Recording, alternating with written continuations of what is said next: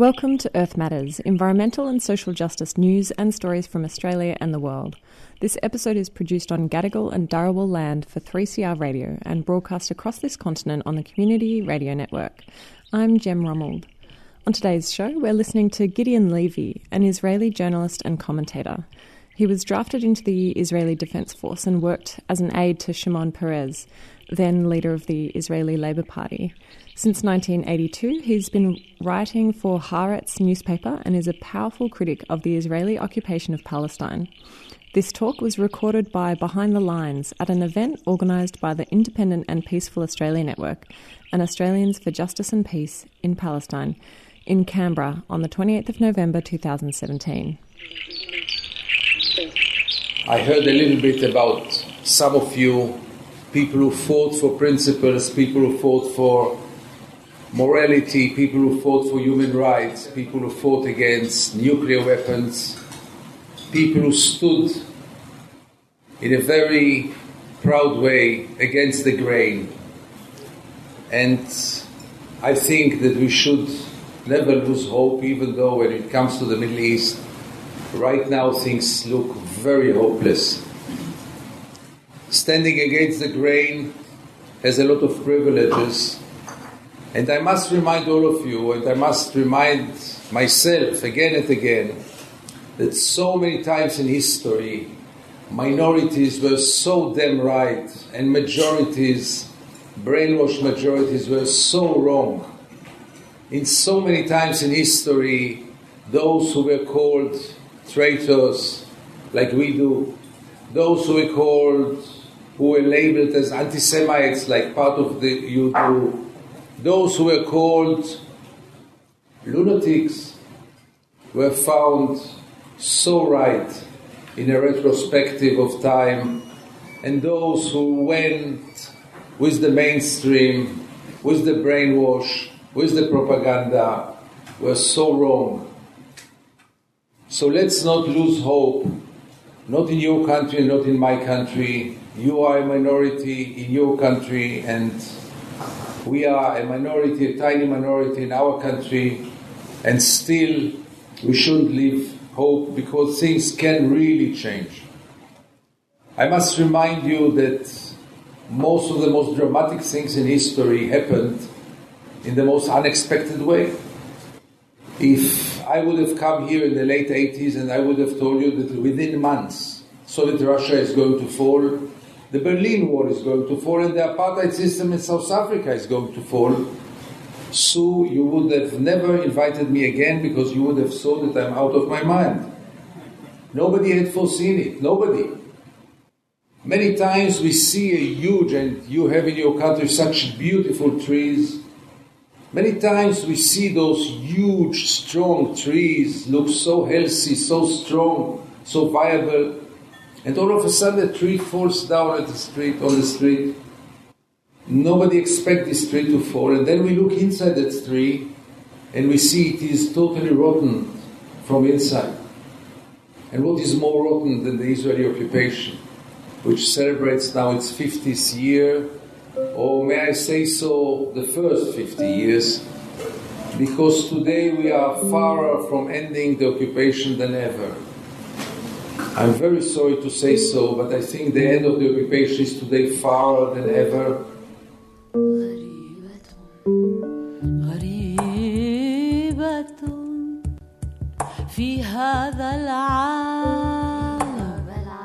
Ten years ago it seemed more hopeful, and 20 years ago it seemed even more hopeful. And right now we are facing a stage in which part of the world is losing interest, part of the world support Israel blindly. Israel has no incentive to go for ending the occupation.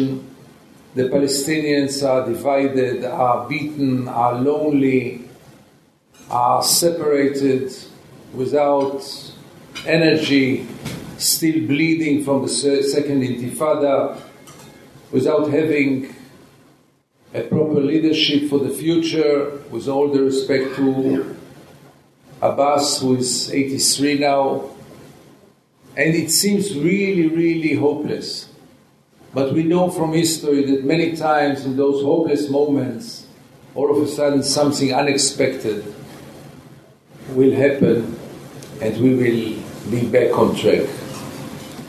The Israeli occupation celebrated now 50 years, and I think, at least in this room, with those friends, I don't have to mention the fact that nobody should look at the Israeli occupation as a temporary phenomenon. It is not. It is there to stay. Israel never had an intention, a serious intention, to put an end to the occupation. There was not one single Israeli prime minister, including Nobel Prize winners, who really meant to put an end to the occupation. And how do I know it? Very easily. Because there was not a single government who stopped building settlements. And if you build settlements, you don't mean to put an end to the occupation, as simple as this. So there was never a genuine intention to put a final, total end to the occupation. And the world, the world played a very interesting role. There's not a single issue today in the world which unites the entire world.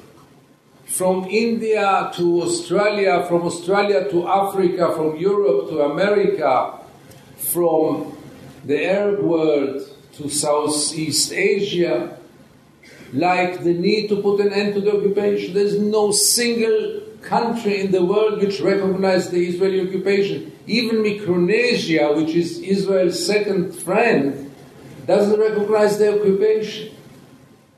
There is no single country in the world which supported the occupation ever. And look, look what's happening. On one hand, there is this global consensus like no other issue.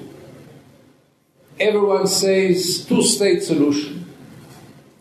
And on the ground, things are going exactly to the opposite direction.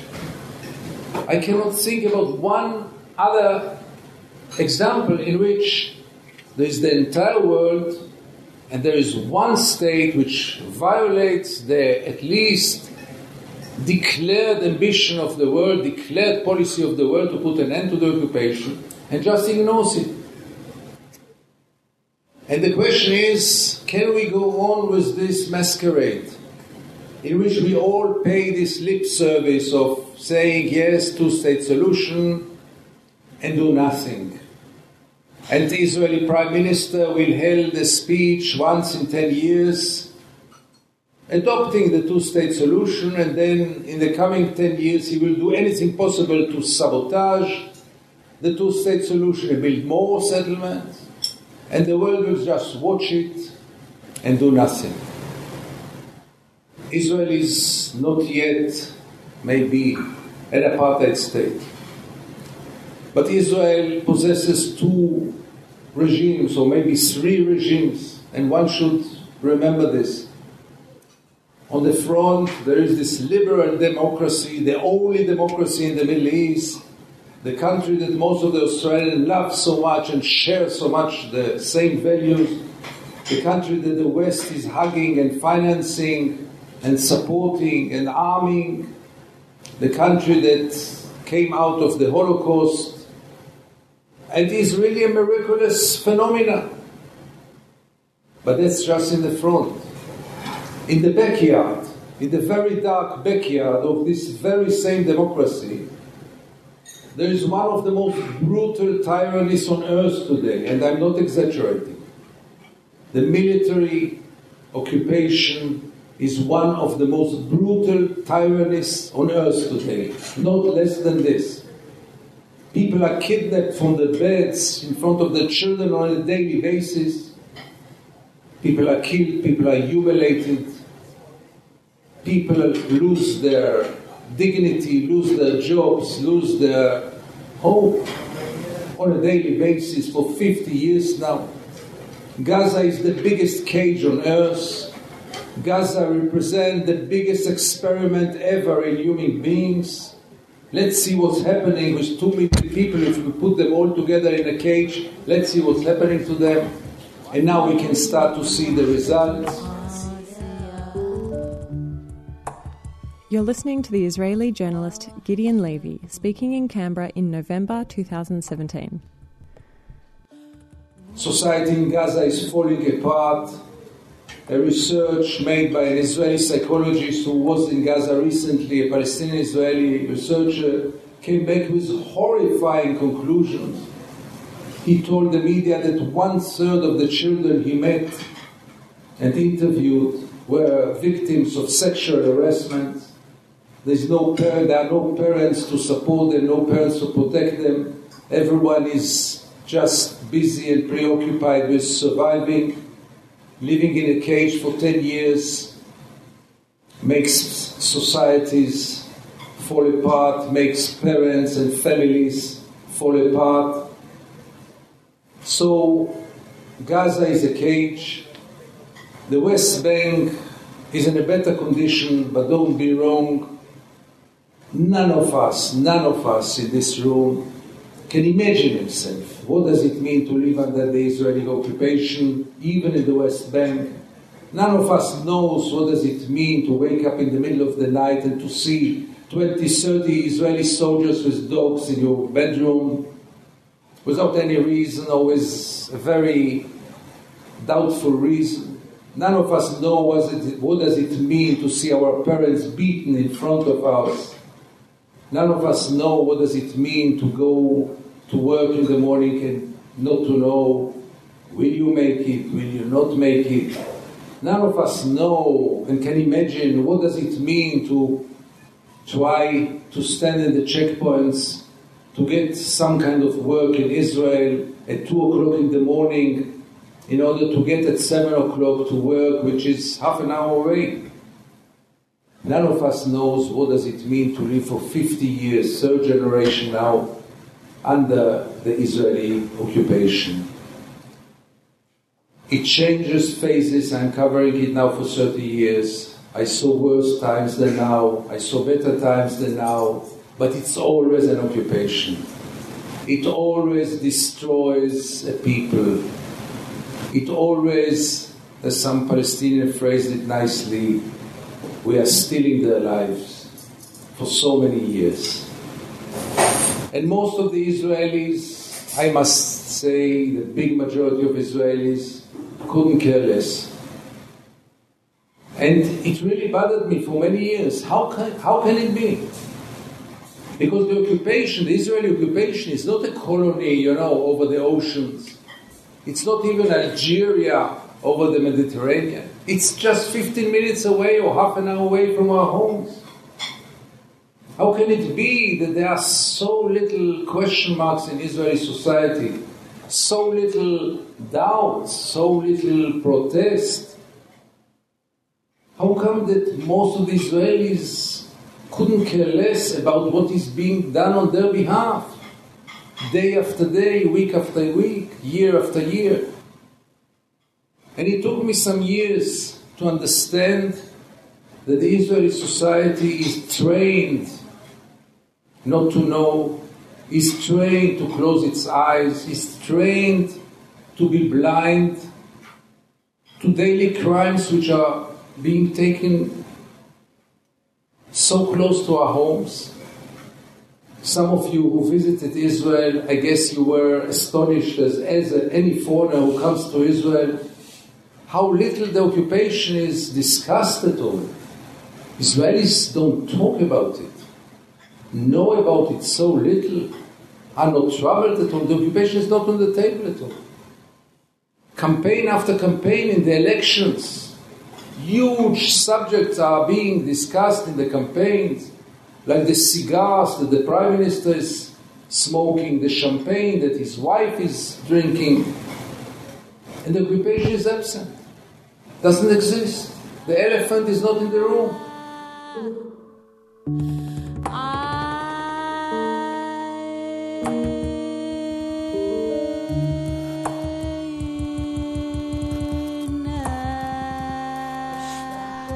This is Earth Matters, produced for 3CR Radio in Melbourne and broadcast all across these stolen lands we call Australia on the Community Radio Network. You're listening to Gideon Levy. Let's get back to it. And it took me some years to realize what a machinery it is, what a machinery it takes to make a people live in denial. to make a people live in blindness, total blindness. Most of the Israelis, I may, I allow myself to say here, most of the Israelis know about the occupation less than you know. Most of the Israelis have not been in those places that part of you who went to the West Bank have been. And the media, the biggest collaborator of Israeli occupation, which is labeled in Israel as a leftist mafia, can you believe it? The Israeli media is hardly covering the occupation, and if it covers the occupation, it's always in a biased way, dehumanizing the Palestinians, demonizing them, and not telling the real story. And the real story is much more simple than you think. Because many times people tell me, oh, you oversimplify the story, it is so complex. I'm sure you faced those arguments.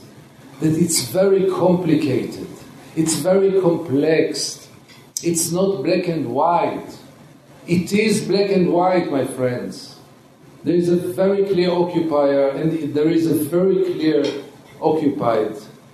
There's a very clear party which violates the international law very clearly. I heard that your foreign minister said some time ago that there is no occupation. I mean, we can claim that today is not Tuesday, but what can we do? Today is Tuesday. There is no argument about it. I mean, there is not more than one version about what day is it today. And there is not more than one version about the fact that the occupied territories are occupied and are violating the international law, period. And if you find some lunatic experts or so called experts who claim that this is not an occupation, I offer them a mental assistance. Because there cannot be an argument. Exactly like it cannot be an argument if it is Tuesday today. Is it Tuesday today, Katrina? In Israel, it's still Monday, and here it's Tuesday. but in any case, don't let the majority in this country, like the majority in my country, don't let them attack you with the old weapons that they always use, labeling us as self hating Jews labeling, labeling you as anti Semites. There is a full, not only right, but duty to criticize the Israeli occupation. Any person of conscience in the world has to raise his voice. Not only has the right, has the duty to raise his voice against the occupation. And no labeling us as anti Semites or anti-Jewish or anti-Israeli should not paralyze us because they are trying to manipulate us. By the end of the day, we have the right to criticize Israel. By the way, you might be an intimate friend of Israel and still criticize Israel. You might care for the future of Israel like I do and still condemn the occupation, still fight against the occupation.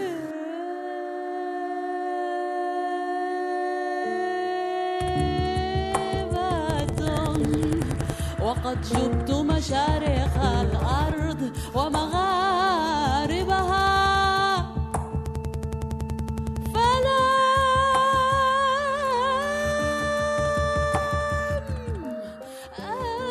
أجد Some of us fight against occupation because of the Palestinian rights, and some of us might even fight the occupation because it destroys the society of Israel. Look what's happening within the society of Israel. Look the violence. Look the anti-democratic legislations of the last years. Look at the racism which became politically correct in Israel. Look at the nationalism. This is partly a product of the occupation, not all of it. And it took me many years, I must say, to understand how can we Israelis live in peace with all this. So yes, I know most of the Israelis know nothing about the occupation and want to know nothing about the occupation. I'm amazed again and again about the level of ignorance. How efficient is this, the, the brainwash system? How efficient is the propaganda? But still, you can't live in Israel and totally not know anything. And Israeli media and Israeli education system and Israeli politician supplied us with all kind of shields in order to continue the occupation. We had once a very efficient advertisement for brass. You go with and you feel without. So we Israelis go with the occupation, totally feel without it. So how can it be that it is working so easily? And here I would like to suggest few explanations. Some of you, like George and others, heard me already, and I'm so sorry to repeat myself, but I am a singer of one song. There is a set of beliefs that Israelis believe in, or were trained to believe in, which makes it so much easier to live with the occupation and to feel without it. The first one is we are the chosen people. We are the chosen people, seculars, religious. Almost all of the Israelis, if you scratch under their skin, you will realize that there is some kind of conviction that we know better. We know better than, than the Australians, we know better than the Americans, we know better than anyone else, because we are the chosen people. If this is not enough, we are also the victims, the greatest victims in history. But not only the greatest victims, the only victims in history. And as being the greatest and the only victims in history, we have the right to do whatever we want. Nobody will tell us what to do as the late Golda Meir, Israeli Prime Minister, phrased it once, after the Holocaust, the Jews have the right to do whatever they want. This is very deep rooted in the Israeli way of thinking. For that place to call home, we know now.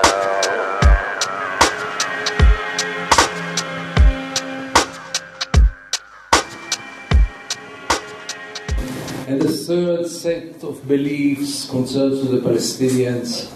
I'll be very careful in what I say, but by the end of the day, again, if you scratch under the skin of almost any Israeli, leftist or right wing, you will realize that, how will I say it, the Palestinians are not exactly human beings like us. They don't love their children like we do love their children, our children they don't appreciate life like we appreciate life. They were born to kill. They are a little barbaric, let's be frank. They are not educated. The only thing which goes through their minds is how to push the Jews to the ocean, how to kill another Jew. They are not human beings like us. And if they are not human beings like us, what's the whole fuss about human rights? So this whole set of beliefs, together with the one and only religion of Israel, the informal religion, which is workshopping security. Security justifies everything. Security is our religion. And when I say security, and when the world says security, it's always the security of Israel. Have you ever heard an argument for the security of the Palestinians? Have you ever heard someone speaking about the security of the Palestinians while they are paying so much more price in terms of bloodshed than the Israelis? But security is our religion, and this enables us to do everything because, you know, we are the victims, we are the chosen people, and they are not human beings like us. So, on behalf of security, it's okay to launch attacks on Gaza and to kill 400 children and 200 women and still believe that the IDF is the most moral army in the world. Try to tell an Israeli that the IDF, the Israeli army, is the second moral army in the world. They will be so defended, offended. try to tell an Israeli that maybe the army of Luxembourg is more moral than the Israeli army, an occupation army, is the second moral army. How dare you? So the Israelis deeply believe that what the army is doing is moral, that the occupation is here because it was imposed on us, because we don't want this occupation. You know, my friends, there were longer occupations in history and there were even more brutal occupations in history. I cannot recall one occupation in which the occupier present himself as the, as the victim. We are the victims. The occupation was opposed on us. Or again, as the late Golda Meir phrased it, we will never forgive the Palestinians for forcing us to kill their children. We are killing their children and we are the victims. And those things, I mean, Golda Meir said it decades ago, but I'm sure that many, many Israelis still believe that we don't have other, other choice but to kill their children. We don't have any other choice. What do you want from us? We are the David and they are the Goliath. We are the weak ones, they are the strong ones. We are the good ones, they are the bad ones. And there is no other way but to kill their children. It's their fault. You hear it again and again.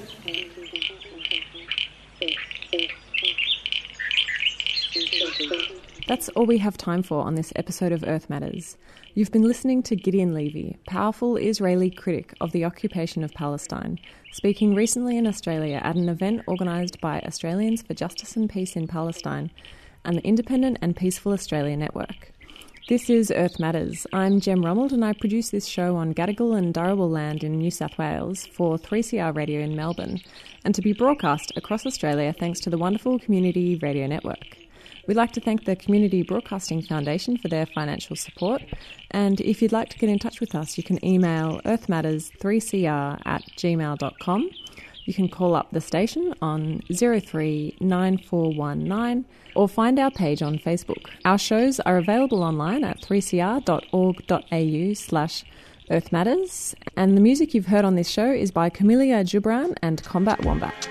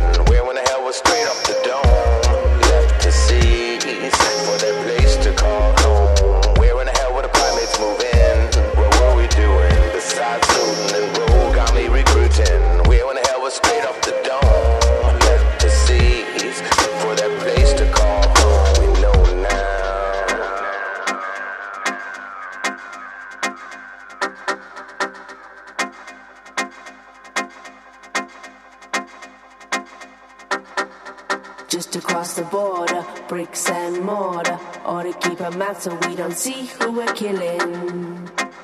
Whose blood we're spilling, no.